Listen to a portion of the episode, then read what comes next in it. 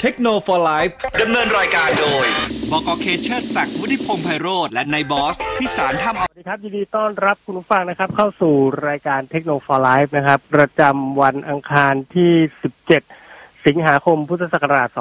2564 นะครับ วันนี้คุณผู้ฟังอยู่กับผมครับบกเคเชอร์ศักดิ์วุฒิพงษ์ไพโรธและพี่บอยสืบสกุลศรีสาครนะครับ สวัสดีครับพี่บอย สวัสดีครับโอเค สวัสดีครับท่านผู้ฟังทุกท่านครับ อ่า ช่องทางการรับฟังของเราวันนี้จะเราสดนะฮะ เราสดมาเลยนะครับ วันนี้นะฮะแช่แข็งกันมาเลย สดสดนะ วันนี้ก็รับฟังกันสดๆได้นะครับ ผ่านทางสถานีวิทยุ FM 99เมกะเฮิร์นะฮะ อันนี้ก็ใครที่ขับรถขับรายอยู่ก็หมุนกันได้ ส่วนคนที่ฟังเราออนไลน์นะครับ ก็ติดตามเราได้นะครับ ที่ทั้งในส่วนของเว็บไซต์เองนะฮะ ที่ fm99 activeradio.mcot.net นะครับ รวมถึงที่เฟซบุ๊กแฟนเพจนะครับ ตามโซเชียลมีเดียก็จะเป็น Facebook แฟนเพจ FM99 Active Radio นะฮะแฟนเพจแล้วก็ที่ยูทูบก็ชื่อเดียวกันเลยนะครับ อันนี้ก็ติดตามรับฟังได้นะแบบสดๆ และย้อนหลังด้วยนะครับ เมื่อวานนี้ต้องขออภัยคุณผู้ฟังนะ เมื่อวานเรามาเป็นเรามาเป็นเทปนะพี่บอยนะ ให้พี่บอยเล่าถึงเรื่องราวเกี่ยวกับสถานที่ท่องเที่ยวนะฮะคุณผู้ฟังก็น่าจะได้ฟังแล้วก็อยากไปเนาะ เราก็อยากไปแหละตอนนี้ไปไหนก็ได้ฮะนะครับผม ตอนนี้ขอที่ไหนก็ได้แล้วล่ะนะฮะเอ้ามาวันนี้เรื่องราวของเกม SMS ของเราสี่หกแปดเก้าแปดเก้าเก้ามาคุยกันนะครับ ใครที่จะซื้อมือถือมือถืออะไร มาถามมานะฮะ ช่วงนี้พี่เคก็ตามมือถืออยู่พอสมควรเพราะว่า ตัวเองมือถือใกล้ใกล้พังแล้วนะครับ เลยต้องเลยต้องมานั่งดูมือถือกันตั้งนิดหนึ่งนะฮะอะ ก่อนอื่นไปขอบคุณกันก่อนนะครับผมขอขอบคุณนะฮะ บริษัทเอเซอร์คอมพิวเตอร์จำกัดนะครับ ขอบคุณมากๆนะฮะ และขอขอบคุณชูโฟติกนะครับ นึกถึงเครื่องสำรองไฟฟ้าให้นึกถึงชูโฟติกทิกทิกทิกทิกทิกนี่ แล้วก็ขอขอบคุณนะฮะ JIB ออนไลน์ส่งฟรี 24 ชั่วโมงทั้งวันทั้งคืน เพียงแค่ช็อปครบ 3,000 บาทขึ้นไป และยังส่งเร็วภายในสามชั่วโมงอีกด้วยนะครับช็อปปุ๊บส่งปั๊บครับที่ www.jib.co.th นะครับ เอาล่ะวันนี้ เราจะมาคุยกันผมเกริ่นกับพี่บอยไว้ นิดๆแล้วแหละแล้วก็เหมือนพี่บอยเคยจะเกริ่นกับคุณผู้ฟังไว้เหมือนกันนะในเรื่องราวของของอะไรนะ ในยุคคอนโซลวิดีโอเกมอะเขาต้องเมื่อก่อนเขาเรียกวิดีโอเกมนะเฮียนะเขาไม่ได้เรียกเกมคอนโซลด้วยนะเขาเรียกวิดีโอเกมนะฮะในยุคของ 90 ที่แบบตบตีกันเล้าใจมีคู่อาฆาตและคู่แค้นเกิดขึ้นนะฮะ ซึ่งพอดีผมได้ไปเปิดดูสารคดีพี่บอยนะฮะ อยู่ของของของช่องหนึ่งเขาทำเกี่ยวกับเรื่องของวิดีโอเกมระหว่างค่ายยักษ์ใหญ่ทั้งหมดที่มีอยู่ตอนนี้ ตัดเอ็กบอกออกไปก่อนนะฮะเอ็กบอกไม่อยู่ในสารระบบเออทำไมก็ไม่รู้ ตอนนั้นก็จะมีอาตาลินะฮะเอ่อมีเซกามีนินเทนโดแล้วก็ตามมาด้วยโซนี่ นะครับรบนี่คือนี่คือประวัติศาสตร์เลยนะ แล้วผมก็เพิ่งรู้นะฮะเพิ่งทราบเลยนะฮะว่าเมื่อก่อนเนี้ยนะฮะในยุคหนึ่งเนี่ย เราเกือบจะได้เห็นเครื่องเล่นนะฮะเครื่องเล่น Nintendo CD ROM Super Nintendo CD ROM ด้วยครับพี่บอยนะฮะในช่วงที่เป็นยุคของการเปลี่ยนถ่ายเอ่อเรื่องของสื่อบันทึกนะฮะก็คือจะมีบริษัท ที่ทำพวกแผ่นซีดีอะอยู่ไม่กี่บริษัทเองนะ ตอนนั้นที่ร่วมมือกันทำเป็นมาตรฐานมานั่นคือ มีโซนี่กับฟิลิปนะครับต้องครับ มีอยู่สองยี่ห้อจำได้นะฮะ แล้วก็จนต่อมาก็มาทำบูเลของโซนี่ก็เหมือนกันนะฮะ ก็จะมีอยู่สองยี่ห้อที่เป็นที่ที่ทำเกี่ยวกับ CD-ROM นะฮะเอ่อเราจะไม่เท้าความยาวไปถึง Atari อะเนาะเนี่ยหรือตอนที่ Sega Genesis หรือ Sega Mega Drive นะฮะ ขับเคี่ยวกันมากับ Nintendo นะ อ่านั้น อันนั้นเราขอไม่ไม่ไม่ไม่ย้อนกลับไปนั้น แต่ผมมาติดใจเรื่องนี้ครับ พี่ ไอ้เรื่องเกี่ยวกับ Nintendo CD-ROM นี่แหละนะฮะ Super Nintendo CD-ROM คือมันมีอยู่ช่วงหนึ่งครับ คุณฟัง คุณฟังเชื่อไหมครับว่า Nintendo นะฮะ เคยร่วมมือเคยเคยเซ็นสัญญาแล้วด้วยนะ ร่วมมือการผลิตเครื่องวิดีโอเกมกับโซนี่ โดยใช้สื่อบันทึกที่เป็นซีดีลอมลดเขาเรียกว่าลดค่าใช้จ่ายในเรื่องของการใช้ตลับ เพราะว่า Nintendo ใช้ตลับมาตลอดเลยนะเฮียเฮียเคยเห็น Nintendo ใช้ใช้แผ่นซีดีป่ะ ตอนนี้ก็ยังไม่เคยเห็นเหมือนกันนะครับมีเครื่องเกมคิวใช่ไหมเกมคิวใช้ใช้เกมคิวใช้ตลับครับเกมคิวยังใช้ตลับเห็นไหมครับ แล้วก็มันมีมีรุ่นไหนไหมเฮียที่มันมันมันใช้แผ่นอะไม่เห็นนะมีไหม ของ Nintendo อะไม่เหมือนเขาฝังใจเรื่องการใช้แผ่นเหมือนกันนะวีอะวีอะเดี๋ยวนะ เดี๋ยวนะ Nintendo วี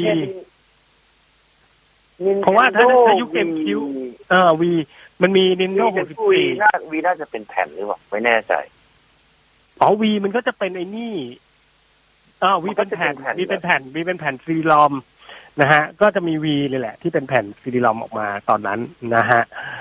เอ่อเรื่องนี้เนี่ย ทำไมเอามาพูดกันก็อยากให้เราย้อนประวัติศาสตร์นิดหนึ่งนะฮะ เกี่ยวกับโซ n y แล้วก็ Nintendo เนอะนะฮะ เรียกว่าเป็นเคยเป็นคู่รักกันมาก่อนหน้านี้นะฮะ ซึ่ง Nintendo เองเมื่อก่อนนี้ต้องบอกว่า Nintendo ถือว่าเป็นยักษ์ใหญ่ในอุตสาหกรรมวงการเกมในยุค 90 เลยนะเฮีย ไม่มีใครสู้เขาได้นะครับ Nintendo Nintendo ยิ่งใหญ่มากนะแม้แม้แต่ว่า Mega d r i v e เองจะมีการพัฒนาทำ Sega บริษัท Sega ทำนู่นทำนี่มานะฮะ Sega นี่ใช้แผนเอ่อในเรื่องของซอฟต์แวร์ hardcore ที่แบบว่าเปิดให้กับเขาเรียกว่าอะไร มีซอฟต์แวร์เกมที่ทำออกมาเอ่อให้ให้ผู้ใหญ่เล่นอะ คือดูรุนแรงอะ อย่างอย่างเช่นครับเกม ไม่ต้องอย่างเช่นเลย ยกตัวอย่างเกมแรกที่เขาทำออกมา และกล้ากล้าตอบโจทย์มากนั่นก็คือเกมที่ชื่อว่า Mortal Kombat อ่าจนมันมีครับ Mortal Kombat จนถึงทุกวันนี้นะเฮียเนาะนะฮะและ Mortal Kombat อะ เป็นเกมที่จุดทำให้เซกาสามารถขายเครื่องนะฮะ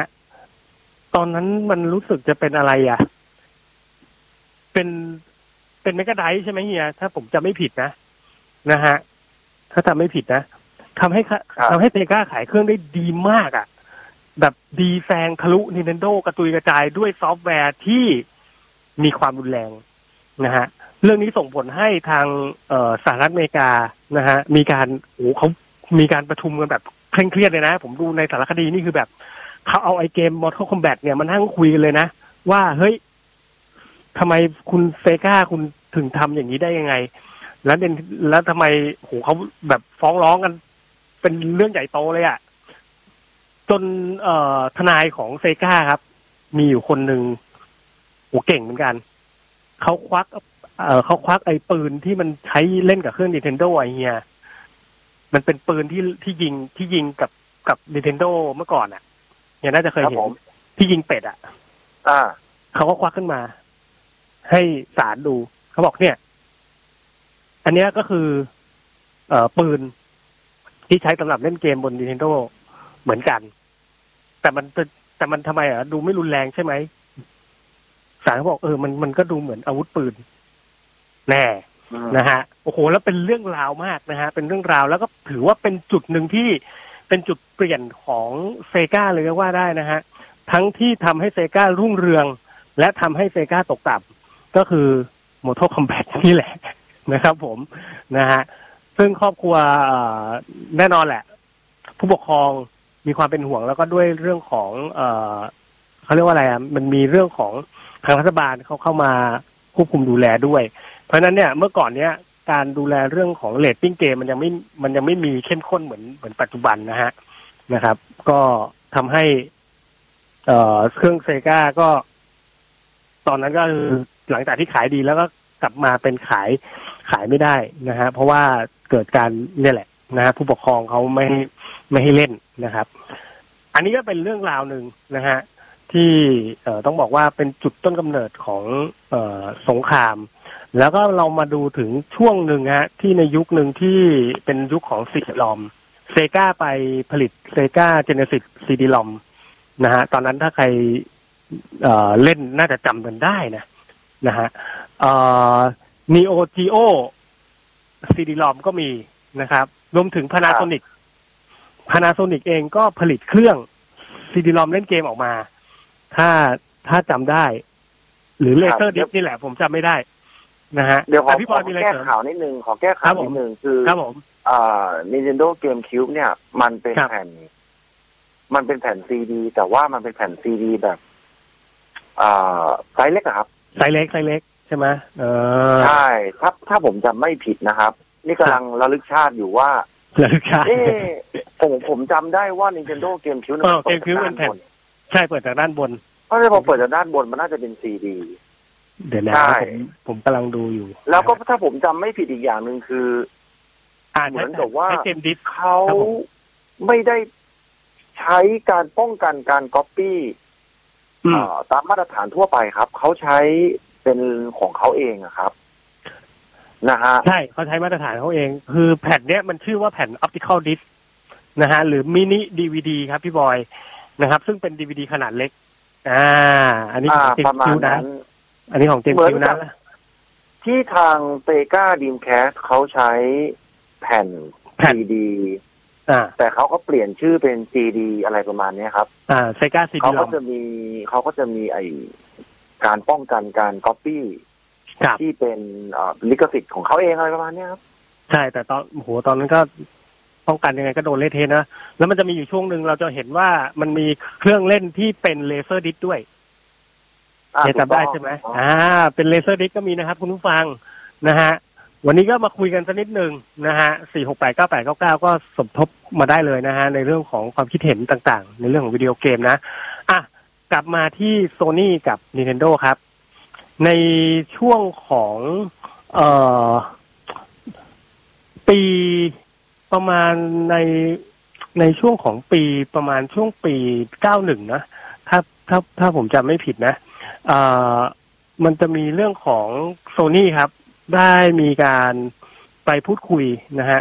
เป็นดีลธุรกิจนะฮะดีลธุรกิจเนี้ยระหว่าง Nintendo กับเอ่อโซนี่นะครับพี่บอยนะฮะเป็นดีลธุรกิจที่ต้องบอกว่า เอ่อ น่าสนใจ ดีลเนี้ยเกิดขึ้นในปีคริดศักราช 1988 นะฮะ ตอนนั้นเนี่ย คนที่เป็นประธานของ Nintendo อยู่ก็คือคุณเคนคุตารางิ ถ้าเราเป็นนักเล่นเกมสมัยนู้น น่าจะจำคุณเคนคุตารางิกันได้ ใช่ไหมฮะ นะฮะ ต้องเป็นผู้รับผิดชอบในโครงการนี้นะฮะครับก็คือทาง Nintendo เนี่ย มอบสิทธิ์ครับ ให้ Sony เนี่ย ได้สิทธิ์ในการเขาเรียกว่าสามารถนะฮะเอ่อ ผลิตเครื่องเครื่องเครื่องเล่นเกมนะครับที่ใช้ CD-ROM ตอนนั้นเขาจะเรียกประมาณ Super Disc นะครับ อ่า ให้กับเครื่องเล่น Nintendo ในรุ่นต่อไปนะฮะเป็นเครื่องเครื่องเกมต้นแบบพัฒนาสำเร็จหลังจากผ่านการสร้างเครื่องต้นแบบมากว่า200เครื่องแล้วนะเฮียนะฮะเขาทำทุกอย่างมาดีเลย200เครื่องนี่ทำมาเป็นเครื่องต้นแบบเรียบร้อยแล้วนั่นคือ Super Nintendo อ่า เขาเรียกว่า Super NES CD-ROM นะฮะทำออกมาเป็นต้นแบบ 200 เครื่องแต่ไม่ได้วางจำหน่ายนะนะฮะแล้วก็มีการวางแผนที่จะเปิดตัวนะฮะตัวเครื่องดังกล่าวเนี่ยร่วมกับ Nintendo ภายในในงานของ Consumer Electronic Show หรือที่เรารู้จักกันในนามของงาน CES นั่นเองนะฮะที่จัดขึ้นในเดือนอ่าในเดือนมิถุนายนปี 1991 ครับนะฮะอันนี้เนี่ยและทำไมถึง ต้องเอามาคุยกันครับ มันเป็นข่าวยังไงนะฮะและแล้วครับ ในงาน CS 1991 เริ่มต้นขึ้นนะครับ ทั้งโลกจับตาดูอุตสาหกรรมวงการเกม แบบตาไม่กระพริบเลยนะ คือตอนนั้นเนี่ยโซนี่เนี่ยต้องบอกเลยว่าเขาไม่ได้มองเรื่องของอุตสาหกรรมเกมเป็นอุตสาหกรรมหลักเลยนะโซนี่ก็ผลิตอะไรอะพี่บอย ตอนนั้นเขาก็จะผลิตทีวีใช่ไหมมีทีวีมีวีหูบล็อกฟับล็องกแมนนะเบาๆอ่าอ่าเขาครับ เขาเขาไม่มองเกี่ยวกับธุรกิจเกมเลยนะ จน Nintendo เข้ามาคุยกับเขานะฮะและที่ Nintendo ก็ไม่คิดว่าโซนี่จะเอาจริงกับเรื่องนี้นะฮะแล้วก็วันที่โลกแบบอยากจะเห็นซูเปอร์ Nintendo CD-ROM ออกมาเนี่ยนะฮะปรากฏว่าอย่างนี้ครับนะฮะมีเหตุการณ์ที่ต้องหลอกบอกว่ามัน เราจะบอกว่าช็อกโลกก็ได้นะ จริงๆแล้วช็อกทั้งทั้งโซนี่โซนี่ก็ช็อกเหมือนกันนะครับ เพราะ Nintendo เองนะฮะกลับขึ้นไปประกาศบนเวที CES นะครับ ว่าได้ตัดสินใจ เป็นพันธมิตรกับฟิลิปซะอย่างนั้น ในการสร้างเครื่อง Super Nintendo CD-ROM แทนนะฮะ แทนที่จะประกาศว่าเป็นโซนี่อะซึ่งเขาเตรียมงานกันมาแล้ว อะ นะฮะทำเครื่องต้นแบบมาแล้วด้วย200เครื่องนะครับ ซึ่งเป็นเรื่องเรื่องราวที่ใหญ่โตมากนะฮะ ตอนนั้นก็คือทุกคนที่ถึงกับช็อกแล้วคนในโซนี่เองนี่ไม่รู้เลยนะพี่นะฮะมันรู้คือครับรู้ก่อนแค่ 48 ชั่วโมงก่อนวันงานเองนะอืม48 ชั่วโมงก่อนที่มี CES เลยล่ะนะฮะ และรู้มาจากสายข่าวด้วยซ้ำนะครับ เอ่อคือโซนี่เนี่ย รู้ตัวมาก่อนงาน CES แค่ 48 ชั่วโมงนะฮะ ซึ่งก็ ในส่วนนี้อ้างอิงจากหนังสือของ Game Over นะฮะของเดวิดเชฟนะฮะที่ได้มามาจากการสัมภาษณ์ของออทางโซนี่นะฮะได้เผยว่าโซนี่รู้เรื่องนี้ก่อนวันงานเนี่ยประมาณ4 48ชั่วโมงเท่านั้นเอง ที่รู้ว่า Nintendo เนี่ย ได้ตกลงเซ็นสัญญากับฟิลิป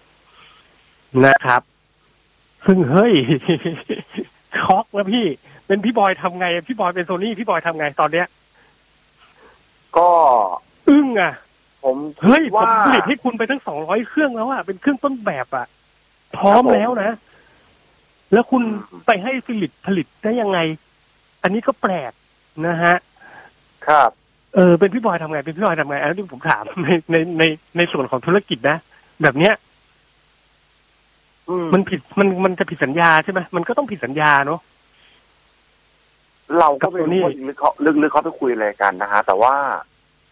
มันก็มีหลายส่วน หลายฝ่ายหลายค่าย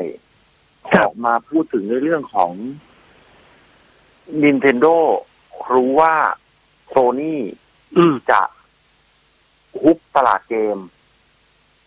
คือมันเป็นเหมือนกับว่าอืมเขามันเป็นคือเหมือนกับว่าเขาทำเป็นอินโนเซนต์มาอย่างนั้นแหละ อินโดเซนไปอย่างนั้นแหละเออฮะอ่า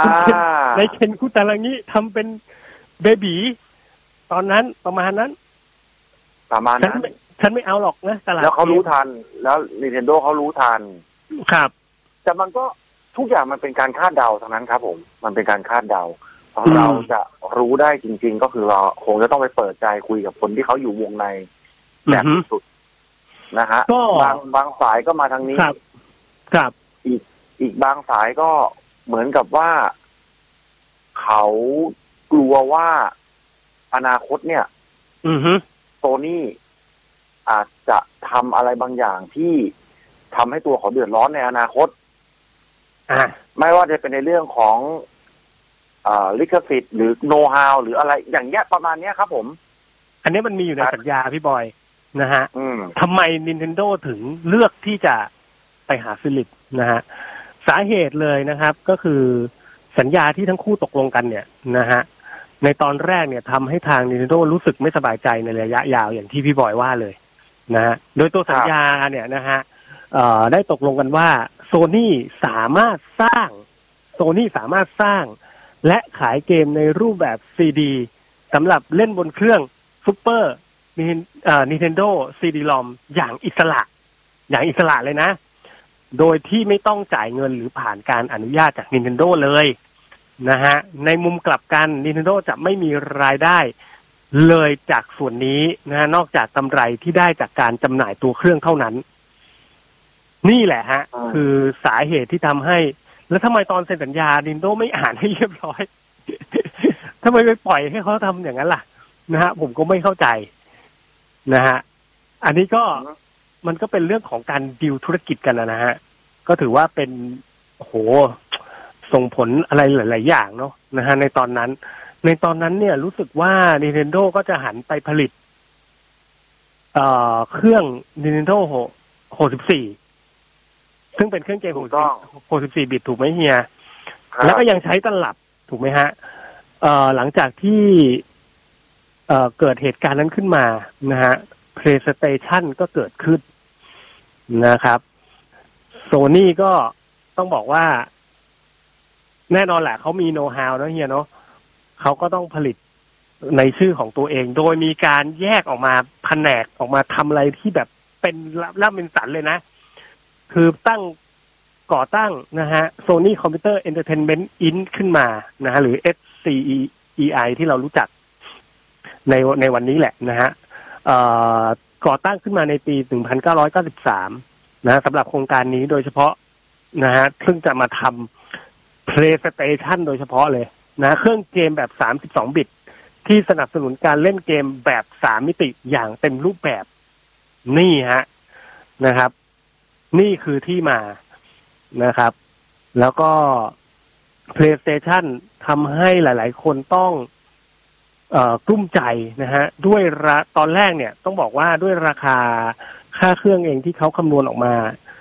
มันแพงมากเฮียเครื่อง PlayStation คือหนึ่งเครื่องอะ่ะ มันเป็นมันเป็นการลงทุนที่แพงมากต่อเครื่องนะฮะครัแต่บปรากฏว่าเอ่อทางโซนี่ประกาศขายเครื่องนะฮะคือเขาตัดสินใจณเวลาที่อยู่ตอนเวที่อยู่บนเวทีณเดี๋ยวนั้นเลยนะ ประชุมกันดีมาแล้วแหละ ว่าจะขายสามเก้าเก้าตอนแรกอะสำหรับเครื่อง PlayStation สามเก้าเก้าถ้าเทียบตอนนี้ก็เท่าไหร่อะอ่าสี่ร้อยสี่ร้อยคูณสามก็เป็นหมื่นหมื่นสองถูกไหมเฮีย ใช่ไหมอ่าหครับมื่นผมสองร้อยบาทหมื่นหมื่นหนึ่งหมื่นสองพันหนึ่งหมื่นสองพันบาทโดยประมาณนะฮะ อันนี้เทียบกับค่าเงินปัจจุบันนะ แต่ปรากฏว่าพอโซนี่ได้ขึ้นเวทีไปประกาศราคาปุ๊บนะฮะ เป็นการประกาศราคาที่ง่ายมาก แล้วก็เร็วมาก นะฮะเขาประกาศราคาที่ 299ทำเอาแหล่งข่าวและคนที่เตรียมงานหรืออะไรอึ้งไปหมดเลยนะครับ ก็คือลดมาอีก เหลือแค่สองร้อยเก้าสิบเก้าเหรียญนะฮะ ก็ถือว่าทำให้เครื่องเกมนั้นถูกลง แล้วก็อันนี้ก็เหมือนเหมือนกับว่ามันเป็นการตลาดของโซนี่นะพี่บอยว่า เออโซนี่ขายเครื่องอย่างอย่างเพย์ห้าเนี่ย ก็ขายถูกนะ แต่เขาเน้นปริมาณนะฮะเขาเน้นปริมาณและหลังจากนั้นเนี่ยก็คือฟัดกันเต็มที่เลยนะ ระหว่าง Nintendo กับโซนี่นี่เขาก็ฟัดกันมาโดยตลอดนะฮะ เมื่อโซนี่ออก PlayStation มา Nintendo ออก Nintendo 64 แต่ก็ยังใช้ตลับ ซึ่งเกม Final Fantasy 7เนี่ย ที่เป็นที่เรื่องรือเนี่ยนะฮะ ตอนแรกว่าจะตั้งเป้าไปลงบนเครื่องของ Super Nintendo CD-ROM นะฮะ แต่ด้วยความจำกัดอ่าของเออการที่ใช้ตลับ มันไม่สามารถที่จะผลิตนะฮะ ออกมาได้ขนาดนั้น เพราะกราฟิกมันเยอะมากนะพี่บอยนะฮะ แล้วมันก็ทำให้ตลับเนี่ย มันมันมีราคาสูงมากนะครับ เขาเลยไม่สามารถที่จะเอาไปลงบน Nintendo 64 ได้ นะฮะเขาก็เลยตัดสินใจ นะฮะทาง Square Enix ตัดสินใจทำ Final Fantasy 7 นะครับ โดยใช้แผ่น CD-ROM สามแผ่นนะครับ ถ้าใครเป็นแฟนเกมจำต้องจำได้แน่นอนนะฮะในยุคนั้นนะฮะใช้แผ่นสามแผ่นนะฮะแล้วไปลงบน PlayStation แทนครับ และนี่คือที่มาของการจุดประกายให้ PlayStation ขายดิบขายดีมากนะฮะ หลังจากนั้น Nintendo ก็พลาดพลั้งมาตลอดนะ ไม่ว่าจะเป็นเกมคิวบนะที่มาโดนกับเพย์เพย์สองนะฮะเอ่อหรือไม่ก็โดนโอ้โหโดนเพย์สองตีไปเต็มๆเลยนะตอนนั้นนะฮะแล้วสำหรับเครื่องเครื่อง V เองก็รุ่มๆดอนๆ จนมาถึงตอนนี้ Nintendo ก็กลับมาเอ่อทวงความยิ่งใหญ่อีกครั้งนะฮะ ด้วยตัว Nintendo Switch โอ้โหนานเหมือนกันนะเฮียมันเป็นเรื่องราวที่แบบ นานมากอะ นะฮะนะใช่ฮะต้องบอกว่านานมาก ถึงแม้ Nintendo จะเสียส่วนแบ่งทางการตลาดไปให้กับทางโซนี่แล้วก็ค่ายอื่น ๆ แต่ว่าครับ ตอนนั้นน่ะ ต้องเรียกว่าตัว Nintendo เองก็ถามว่ากระทบไหมกระทบแน่นอนครับ อืม แต่เขายังมีน้ำเลี้ยงจากทาง Game Boy อยู่อ๋อนะฮะ เขามีอ่าเราอ่าฮะอ่าฮะในเขามีเกมมือถืออยู่ในมือ เกมมือถืออยู่ในมือ ไม่ว่าจะเป็น Game Boy Game Boy Color อือฮึนะฮะ Game Boy Color Game Boy SP Game Boy นู่นนี่นั่นโอ้เยอะแยะหมดเอสโอฮะพวกเนี้ยครับ มันเป็นท่อน้ำเลี้ยง มันเป็นรายได้หลักอืมของทาง Nintendo มาตลอด อืมอืมอืมนะฮะ แม้คอนโซลจะรุ่มรุ่มๆดอนๆแต่ว่า พอก็เขายังได้มีอ่าเขาก็ยังก็ยังได้อยู่ได้อะเกมเกมเกมบอยนี่แหละ อือฮึครับผม แล้วด้วยความผิดพลาด เราจะเรียกว่าความผิดพลาดก็ได้อือฮึเราจะเรียกว่าด้วยดีลทางธุรกิจไม่เกิดก็ได้ทำให้มีคู่แข่งมาที่อยู่น่าในกตลัวลาดเลยนะพี่เนาะใช่ครับมันผมเหมือนมันเหมือนสร้างยักษ์มันขึ้นมาแบบถูกต้องเราไปนะว่ากันตาเรามไปหลักสร้างอแล้วสูรกาย เราไปสร้างอสูรกายขึ้นมาแข่งกับเราเลยเนี่ย ว่ากันตามหลักแล้วเนี่ย ครับ ตัว Nintendo เองอะในทางด้านของ Research and Develop โอเคแหละเขาเจนจัดทางด้านเกม อือฮึโซนี่ไม่มีความรู้อะไรแต่อย่าลืมนะครับโซนี่ณตอนนั้นน่ะเขาเป็นเจ้าแห่งเครื่องใช้ไฟฟ้า เจ้าแห่งการแกะแล้วก็นำมาประดิษฐ์ เป็นเครื่องใช้ไฟฟ้านั่นหมายความว่าเขามี supply chain เขามี supply chain เยซัอะพพลายแยะเชมากอยู่ทั่วโลก ใช่นะใช่ฮะใช่ใช่ต้องต้องบอกว่าเอ่อ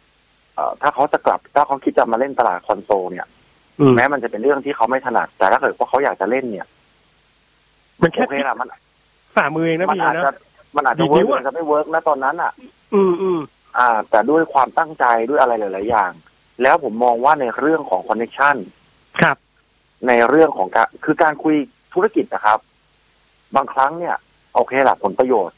แต่ในเรื่องของผลประโยชน์บางครั้งมันมีทับซ้อนกันเข้าไปอีก อือฮึไม่ว่าจะเป็นในเรื่องของเอ่ออย่างที่ Nintendo ต้องการทำซีดีอืมนะฮะจริง ๆ แล้วปาร์ตี้ที่จะเข้าไปทำซีดีเนี่ยมันมี Philips เข้าไปเกี่ยวข้องด้วยนะครับ มันจริง ๆ เรื่องเรื่องมัน เรื่องมันซับซ้อนต้นเงื่อน พอสมควรตอนตอนนี้กลายเป็นคู่รักคู่แค้นใช่ครับไปเลยนะนะฮะใช่ครับผมประมาณนั้นทั้งรักและทั้งเกลียด ทุกวันนี้ เขาไม่เคย cross อะไรกับเพจ กับโซนี่เลยใช่ไหมเฮีย ไม่มีเนาะอื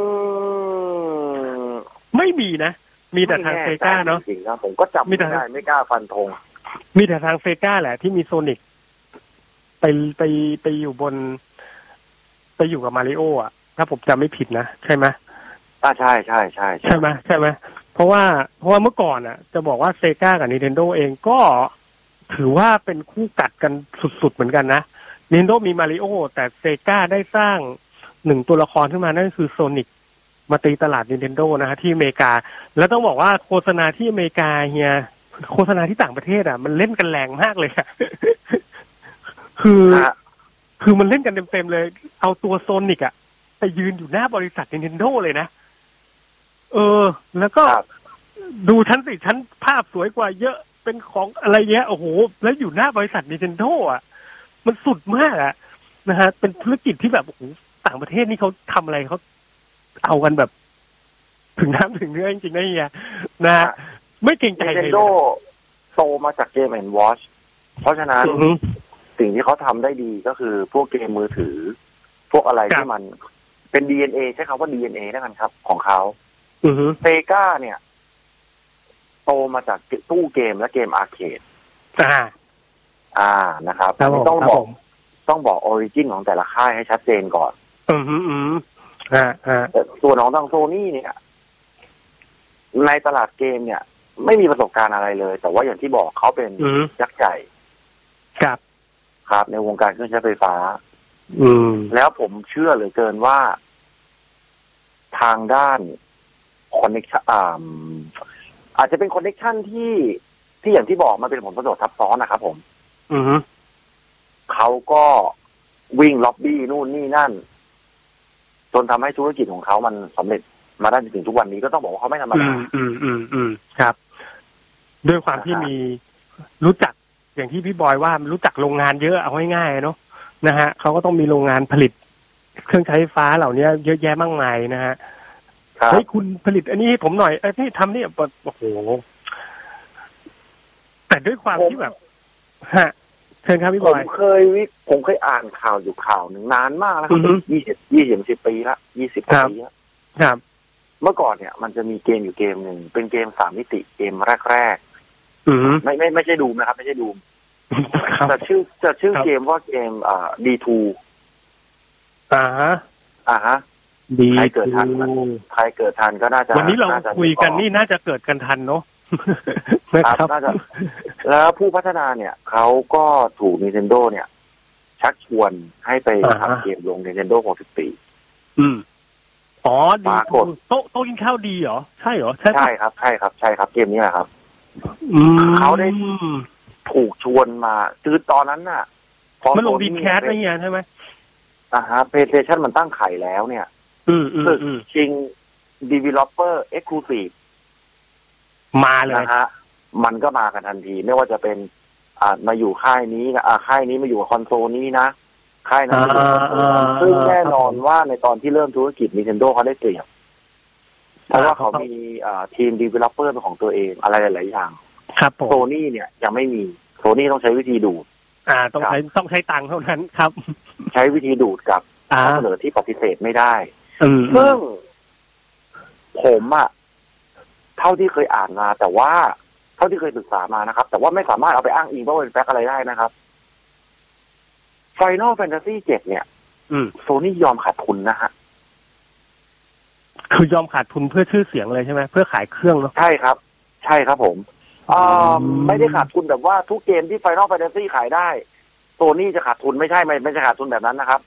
อ่าฮะคือการตั้งราคาการส่วนแบ่งหรืออะไรหลาย ๆ อย่างเนี่ยโซนี่เนี่ยเปิด อ้าเปิดแขนอ้ารับ ทุก developer โดยที่ตัวเองแทบไม่มีกำไรเลยครับ คือแบบเอ้าคุณมา มาเถอะมาทำให้ฉันนะฮะ ผมเอากำไรแค่นิดหน่อยพอ ข้อเสนอใช่แบครับบผมอย่างดีเลย คืออดูย่างดแบบดีมากเหมือนไปแอชเชกำลังจะดูดป๊อกบาร์ไปอะไรอย่างนี้เลยๆอะไรประมาณนั้นให้แล้วเงินตแบลับบเยอะ ๆ เลย ปัญหาอีกอย่างหนึ่งคือของ Nintendo 64 นะครับ อือฮึตลับเกมตลับเกมเนี่ย มันครับมีผม ต้นทุนอยู่อยู่ประมาณเจ็ดถึงเจ็ดถึงสิบเหรียญต้นทุนนี่คือแบบพวกพลาสติกเปล่าๆ พวกอะไรพวกนี้ที่ยังไม่มีข้อมูลเกมนะฮะ เออเออแต่ซีดีเนี่ย ค่าการผลิตต่อแผ่นเนี่ย มันตกอยู่ประมาณสิบเซนยี่สิบเซน โอ้มันห่างกันเป็นหลายเท่าเลย โอ้โหครับมันห่างกันหลายมันอะมันห่างกันหลายเท่ามากใช่หลายช่วงตัวเลยนะฮะแล้วตลับเกมโอ้กับครับแผ่นซีดีถ้าขายอยู่ที่หกสิบเหรียญเท่ากันโอ้แน่นอนกำไรว่ากำไรซีดีได้เยอะเลยแน่นอนอยู่แล้ว ได้เยอะมากกว่า ใช่ฮะนะฮะอืมผู้พัฒนาเกมครับผมหลาย ๆ ค่ายหนึ่งใน D2 ที่ผมบอกเมื่อกี้นะครับ ครับ พอมาเจอข้อข้อ condition ตรงนี้ไปเขาก็ถอนตัวออกกันเป็นแถวเลย อืมอืมมาคือเขาซบไม่ไหวตงนี้ดีกครับเพราะว่าตลาดมันแพงไงการผลิตตลาดมันแพง ขายเกมเกมหนึ่งครับคุณทำขายให้โซนี่ได้กำไรมากกว่า อืมอืมในทางกลับกัน ในทางกลับกันนะครับ ถ้าคุณทำให้ Nintendo เขาจะจับคุณเอ็กซ์คลูซีฟอ๋อทำให้คุณไปทำลงค่ายอื่นไม่ได้อ๋อฮะ อะไรประมาณเนี้ยครับจริโอ้งๆมันเรื่องเนี้ยคบผมถ้าจะโอ้โหวิเคราะห์เนี่ยมันมีหลายสแง่นุกมุมสมากนาน ย้อนวัยสนุกมากนะฮะ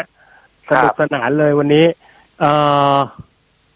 จริงๆ วัฒนธรรมองค์กรเนี่ย ต้องบอกว่าผมไม่แน่ใจว่าตอนเนี้ย Nintendo เปลี่ยนไปขนาดไหนนะ แต่เท่าที่เท่าที่ดูมาจากเอ่อสารคดีและการค้นคว้าเนี่ยนะฮะพนักงานเนี่ยจะเอ่อคนที่ทำงานเนี่ยจะชอบบรรยากาศในการทำงานของเซกามากกว่าของทาง Nintendo นะครับครับเขาบอกว่าเซกาเนี่ยเหมือนทุ่งดอกไม้เลยเวลาคุณไปทำงานนะ คุณจะเหมือนนั่งอยู่ในสวนหลังบ้านอะ เหมือนทุ่งดอกไม้นะฮะแต่ของ Nintendo เวลาคุณไปทำงาน คุณจะเหมือนนั่งอยู่ในโรงงานอยู่ในออฟฟิศที่แบบเคี้ยวๆอะ อะไรอย่างเงี้ยนะฮะเออ อันเนี้ยก็เท่าที่ดูสารคดีแล้วก็มาเล่าให้กับคุณฟังได้ฟังกันเนาะนะฮะก็ถือว่าเป็นการย้อนลำลึกแล้วกันนะครับ อะส่ วนในข่าวอื่นๆก่อนที่จะไปพักกันนะฮะ นิดเดียวนิดเดียวนะครับผม Call of Duty Vanguard ครับพี่บอยนะฮะ ในที่สุดก็ครับเปิดตัวอย่างทีเซอร์มาได้นะครับ แล้วก็แน่นอนมุ่งหน้าไปที่ World War II นะฮะ สงครามโลกครั้งที่สองนั่นเองนะครับมันผมจะยังขายได้ไหมเนี่ย ขายได้สิผมคนหนึงแล้วแหละที่ต้องซื้อนะฮะครับเพราะว่า เออผมเชื่อว่าเขาจะคือค่ายค่ายเนี้ย Activision กับ ไอ้ Call of Duty เนี่ย ส่วนใหญ่แล้วมักจะทำอะไรตรงข้ามกับ Battlefield นะเฮียเนี่ยต้องสังเกตอาพอ Battlefield กลับไปสงครามโลก ไอ้ Call of Duty นี่ไปอนาคตแล้วนะฮะ มาปัจจุบันบ้างไปอนาคตบ้าง พอภาคนี้เนี่ย Battlefield เป็นอนาคต Call of Duty ไป World War Two ครับนะฮะมันเป็นอย่างนี้มาตลอดเหมือนมันเป็นคู่กัดกันจริง ๆ นะครับ ซึ่งเอ่อในส่วนของ teaser ก็ยังมีอะไรไม่มากนะฮะที่เราจะมาดูกันนะฮะ ซึ่งเขาจะเปิดตัวอีกทีเนี่ยพี่บอยจะเปิดตัวในอีกทีเนี่ยในวันที่19สิงหาคมนี้ เต็มๆเลย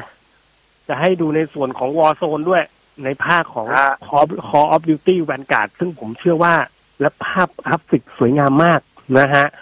น่าเล่นเลยล่ะ ถึงแม้ว่ามันจะสงครามครั้งโลกครั้งที่สองอีกแล้วหรอว่าเฮ้ย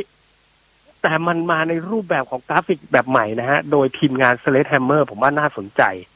นะครับครับ ยังไงเดี๋ยวลองติดตามดูฮะ วันที่ 19 สิงหาคมนะฮะ เป็นเวลาบ้านเราก็น่าจะยี่สิบเวลาไทยตอนเที่ยงคืนนะฮะยี่สิบสิงหาคมเวลาเที่ยงคืนตามเวลาประเทศไทย ติดตามนะฮะสำหรับ Call of Duty ภาคใหม่เอ่อในส่วนของเกมอื่นๆก็น่าจะมีของเอ่อเปสนะฮะ e e ฟุตบอลนะฮะก็มีออกข่าวมาบอกว่าอยากจะให้ตัวเกมเนี่ยได้ให้เข้าถึงหลาย ๆ คนได้สัมผัสนะฮะก็เลยจะออกมาเป็นตัวเดโมก่อนนะครับ แล้วก็เอ่อเป็น demo ที่มีทีมและโหมดไม่เยอะมากนะฮะให้เราสามารถได้เล่นกันเยอะ ๆ แล้วก็เล่นกันได้ฟรีนะครับ ขนาดนั้นเลยนะ แล้วก็ค่อยๆ add กันเข้ามา ก็คือ add content เข้ามาใหม่เรื่อยๆนะอันนี้ก็คือเป็น เป็นข่าวล่าสุดของเออตัว e e ฟุตบอลนะฮะของ Konami อะก็รอติดตามนะครับว่าจะเป็นยังไงเนาะนะครับเล่นฟรีด้วยนะนะครับ ใจจริงๆนะนะครับ ผมอ้าวเดี๋ยวเราไปพักกันก่อนครับพี่บอยนะ ช่วงหน้าครับกลัผมมาที่ SMS ของเรา4689899นะครับ เดี๋ยวเราไปพักกันก่อนสักครู่หนึ่งครับผมเทคโนโลยีดำเนินรายการโดย บกเคเชอร์ศักดิ์วุฒิพงษ์ไพโรธและนายบอส พิสารทำมากที่สุดสำหรับคุณกลับเข้าสู่รายการเทคโนโลยีกันอีกครั้งนะครับยังอยู่ผมโอเค แล้วก็พี่บอยสืบสกุลศรีสาครนะครับนะฮะครับช่วงนี้ขอขอบคุณนะครับ การทางพิเศษแห่งประเทศไทยนะครับ ผู้ใจผู้ใช้ทางนะครับ แล้วก็ขอขอบคุณนะครับ JB ออนไลน์นะฮะส่งฟรี 24 ชั่วโมงทั้งวันทั้งคืน เพียงแค่ช็อปครบ 3,000 บาทขึ้นไป และยังส่งเร็วภายใน 3 ชั่วโมงอีกด้วยนะฮะช็อปปุ๊บส่งปั๊บครับที่ www.jb.co.th นะครับ เอาล่ะมาที่คำถามของเรานะฮะ SMS ของเรา 4689899 กันคำถามแรกเกี่ยวกับโทรศัพท์นะฮะ Samsung S 20เอ่อ Samsung นะฮะ Galaxy S 20 FE 5G กับ Reno 5 6 Pro ตัวไหนดีครับนะฮะสองตัวนี้ อืม ผมยังชอบ Samsung นะ นะครับ เพราะว่ากล้องก็โอเคใช้ได้ เพราะว่า Reno 6ผมไม่ไม่มั่นใจในตัวของ Dimensity อะครับ นะฮะผมไม่มั่นใจมีเดียเทคอะไม่ไม่รู้นะเออแต่เขาดีขึ้นแล้วแหละ มันก็ดีแหละนะ แต่ผมก็ยังไม่ค่อยมั่นใจอยู่ดีนะฮะเออ อันนี้ความเป็นคอมเมนต์ส่วนตัวนะเป็นเป็นความคิดเห็นส่วนตัวนะ แต่ตอนนี้คือชิปพวกของ MediaTek หรือ Dimensity เนี่ยเราจะเห็นเอ่อมีอยู่เยอะมากนะฮะบนโทรศัพท์ราคา ประหยัดนะฮะในราคาหมื่นกลางเนี่ยก็จะใส่พวก Dimensity ถึงพันสองร้อยอะไรเงี้ยมาให้นะฮะ ซึ่งมันก็มีประสิทธิภาพที่โอเคแหละ แต่ด้วยจิตใจอะนะจิตใจอะแต่ด้วยใจอะนะฮะ ก็อลองดู S 2 0 FE แล้วกันนะครับ ลองดูแล้วกันนะเอ่อกล้องดิจิตอลนะฮะ กล้องดิจิตอลมือสองชัตเตอร์ขึ้นน้อย จะเช็คได้อย่างไรว่าใช้ถ่ายวิดีโอมาเยอะเช็คไม่ได้อะพี่บอยเช็คได้ปะถ่ายวิดีโอเนี่ยเช็คไม่ได้เนาะอืมเพราะวิดีโอมันไม่ได้นับชัตเตอร์ไงฮะฮะใช่ไหมมันไม่ได้นับชัตเตอร์ แล้วก็ที่สำคัญคือกดถ่ายไปอะไรเนี่ย มันไม่รู้หรอกครับว่าเซ็นเซอร์มันรับภาพมานานขนาดไหน อันนี้ไม่รู้เลยล่ะ นะฮะ ไม่รู้เลยนะ ไม่มีเหมือนไม่มีวิธีเช็คด้วยนะว่าถ่ายวิดีโอมาเยอะไหมนะครับ ถ้าเราไม่ถ่ายวิดีโอการเปิด live view เอง นะฮะมันก็ทำให้เซ็นเซอร์ทำงานเยอะเช่นกัน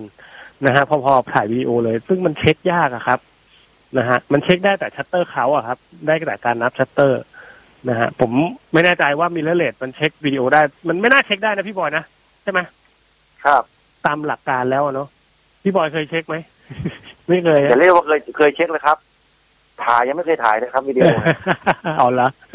นะฮะอันนี้ไม่ไม่น่าจะเช็คได้นะ สำหรับวิดีโอนะฮะ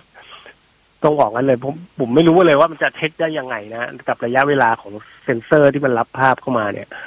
เอ่อเมื่อวานเล่นเทปตอนบ่ายสามสิบเจ็ดนาทีนะฮะทำให้ฟังเรื่องไม่จบเลยครับ เมื่อวานมีปัญหาผิดพลาดทางการอินเทอร์เน็ตนิดนึงครับ ผมต้องขออภัยจริงนะฮะนะครับ ต้องขออภัยเลยนะฮะเอ่อจอทีวีกับจอคอมครับเอ่อจอจอจอมอนิเตอร์คอมเนี่ยแตกต่างกันอย่างไรครับ แล้วเอาจอคอมมาดูหนังจะดีไหมครับ อะพี่บอยมีความคิดเห็นอย่างไรคนใช้มอนิเตอร์จริงๆแล้วเนี่ย จอมอนิเตอร์เนี่ย มันถูกออกแบบมาให้อือฮึอือฮึเอ่อมีความละเอียดสูงสำหรับการอ่านฟอนต์หรือทำงานกราฟิกอ่านะครับครับ เพราะว่าเราต้องนั่งนั่งใกล้ๆ สังเกตดูดีนะครับจอคอมพิวเตอร์เนี่ย พวกฟอนต์พวกคำพูดหรือว่าอะไรหลาย ๆ อย่าง มันจะดูตัวหนังสือมันจะอ่านเนียนกว่าละเอียดกว่าชัด คมชัดคมชัดคมชัด อ่า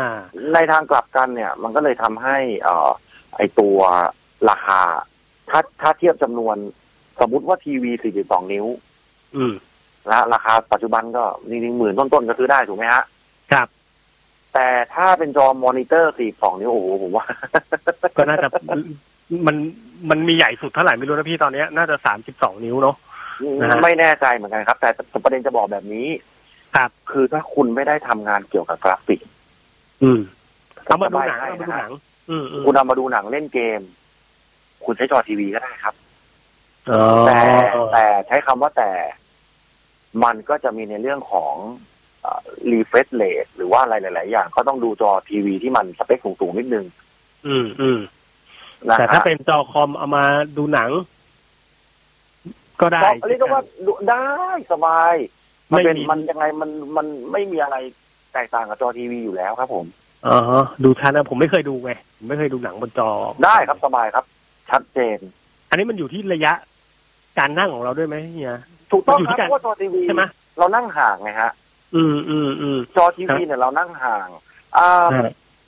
ตัวทีวีผมเนี่ยอะสมมติว่าจอทีวีผมต่อคอมพิวเตอร์เครื่องหนึ่งแล้วกันอ๋อฮะอะจอใหญ่ๆหน่อยก็ได้สักเจ็ดสิบนิ้วอะไรอย่างเงี้ยนะครับ แต่ครับถ้าผมนั่งห่างในระดับหนึ่งนะครับ ฟอนต์ที่อ่าน มันก็คมพอๆกับ จอมอนิเตอร์แหละ อืม เพราะเรานั่งไกลไงเพราะเราอ่านั่นั่งไกล ครับผม แต่ถ้าเกิดเราขยับเข้าไปใกล้ๆสายตาสั้นหรืออะไรไม่รู้ล่ะเราไปเพ่งดูใกล้ๆเอาเป็นว่าตั้งในระยะที่มันเป็นระยะเดียวกับ ห่างประมาณเท่าหนึ่งจฟุอตมอนิเตอร์อะอ่าหนึ่งฟุตกคุณจะว่าสังเกตๆเลเนี่ยยว่า มันไม่มีความละเอียดเลยครับ เออเออเออเออเพราะว่าคุณไปคุณไปดูกันใกล้ๆไงอ่าใช่ครับโอ้เพราะฉะนั้นก็ต้องดูระยะการนั่งและการใช้งานอะไรด้วยนะนะครับเป็นหลักว่าจะเอาใช่ว่าเอาเอาว่าจะเอาจอทีวีหรือจะเอาจอคอม ก็อย่างที่พี่บอยครับผมให้คำแนะนำไปละกันนะฮะครับถ้าคุณเน้นมาอ่านนะฮะมาอ่านเอกด้วยมาอะไรด้วยเนี่ยแล้วนั่งไม่ห่างอะ นั่งใกใช่ล้ๆอะ ใช่นะก็ฮะเป็นแล้ต้อวงเป็นนั่งจอมอนิเตอร์เท่านั้นครับ ครับอ่าตามนั้นนะนะฮะเอ่ออะคุณเฉียบมาพร้อมกับกรอนนะฮะกรอนดีๆ วันนี้นะครับ อ่านู้นทะเล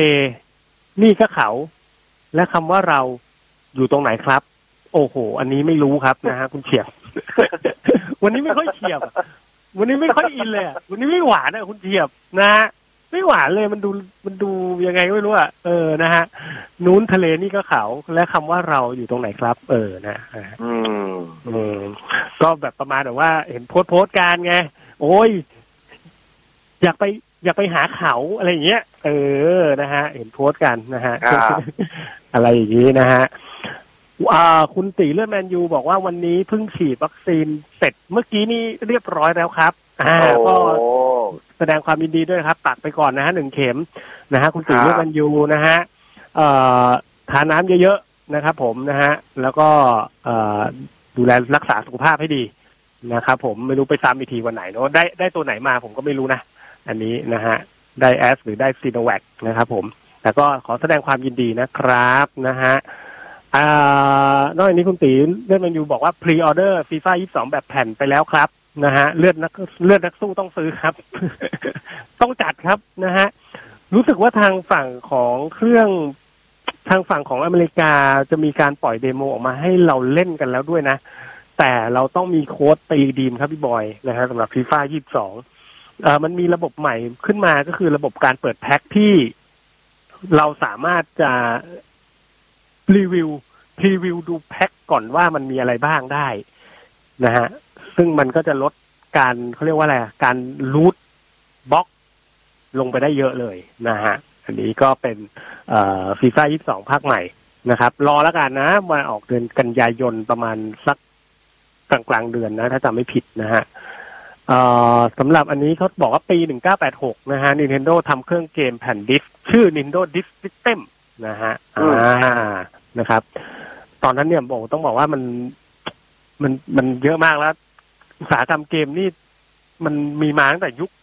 ปลายยุค 80 ถึง 90 นี่คือแบบมัน มันเป็นอุตสาหกรรมที่แบบโอ้โห คือไม่มีใครนึกอะว่า ไอ้วิดีโอเกมอะมันจะทำเงินได้ขนาดนี้ไงฮะ ตอนนั้นอะไม่ไม่นึกไม่ฝันกันเลยนะครับผมนะฮะแล้วก็ผู้ที่คิดเกมคนแรกอะไอเกมปองไอเฮียนะฮะครับใช่ไหมเขาเรียกเกมปองใช่ไหมไอที่มันตีเกปิงมปอง ไปมาเกไปมมาของผมไม่แน่ใจว่าอ่าฮะต้องไปค้นดูนะครับ เข้าใจว่าอ่าฮะไม่ใช่เกมแรกของโลกนะครับเหรอ ใช่ครับ ไม่ไม่ไม่น่าใช่ครับ แต่เดี๋ยวผมโอ้เอาจะเอาข้อมูลมามาแจ้งอีกทีหนึ่งในสัปดาห์หน้าก็ได้ครับ อ่าฮะอ่าฮะคือเป็นที่ยอมรับว่า อันนี้เป็นเกมแรกของโลกอะครับ เนี่ย ไม่ไม่น่าใช่พองครับ ไม่น่าใช่ คุณทวดวิลเลียมเหรอนะฮะ คือวิลเลียมเอ่อไฮกินฮิกกิน คุณทวดวิลเลียมฮิกกินบัตทอมนะฮะฮิกกินบัตแฮม